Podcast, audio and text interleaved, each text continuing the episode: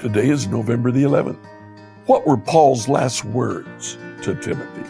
Let's find out together as we read 2 Timothy.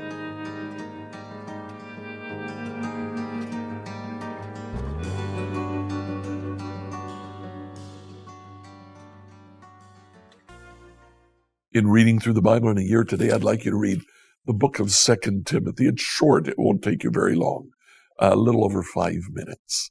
Now, here in Second Timothy, um, we discover uh, that Paul is again in prison. That brings the question so, what's the timeline of all of this? Well, in the book of Acts, Paul was in prison being tried by Caesar. Apparently, Paul was acquitted. He left prison. He went back to where he had been ministering in Asia Minor. Uh, he left Timothy in Ephesus when he moved on to Macedonia. But all of this is after the book of Acts. By Second Timothy, look at what Paul says in Second Timothy 4 6. As for me, my life has already been poured out as an offering to God. The time of my death is near. Paul says, I'm about to die.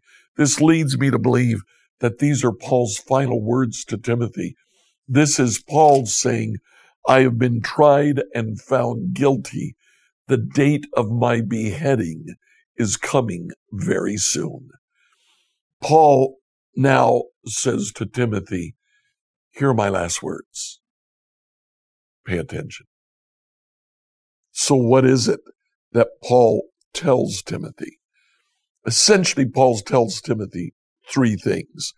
He tells him, first of all, Timothy, work hard. Chapter 1, verse 8. Never be ashamed to tell others about our Lord. Don't be ashamed of me either, even though I'm in prison for him. With the strength that God gives you, be ready to suffer with me for the sake of the good news. Paul was about to pay with the ultimate sacrifice, his own life. He says to Timothy, Work hard. Later in chapter 2, verse 15, he literally says, Work hard so you can present yourself to God and receive his approval. Be a good worker, one who doesn't need to be ashamed, one who correctly explains the word of truth.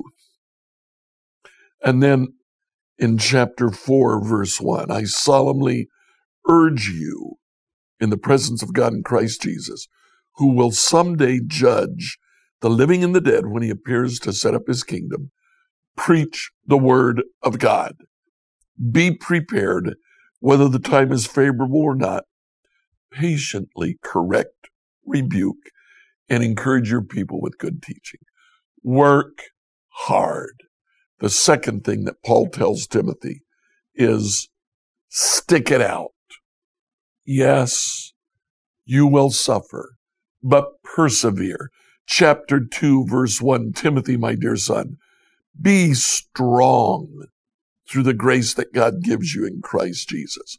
Chapter 3, verse 1. You should know this, Timothy, that in the last days there will be very difficult times. And then later on, same chapter, chapter 3, verse 14, you must remain faithful to the things that you've been taught. Stick it out, persevere. The third thing that Paul says to Timothy is in chapter 2, verse 2. You've heard me teach things that have been confirmed by many reliable witnesses. Teach these things to other trustworthy people who in turn will be able to pass them on to others. Paul lays out a principle, a principle that he lived by his whole life, and a principle that he wants Timothy to capture. Train others. In the ministry, spend your life investing in others. That way, we increase disciples. We want to be disciples who make disciples. like, follow, and subscribe to this devotional on whatever platform you use to listen to it. Email your questions to us at questions at becomehope.com. Enjoy this weekend in the church of your choice.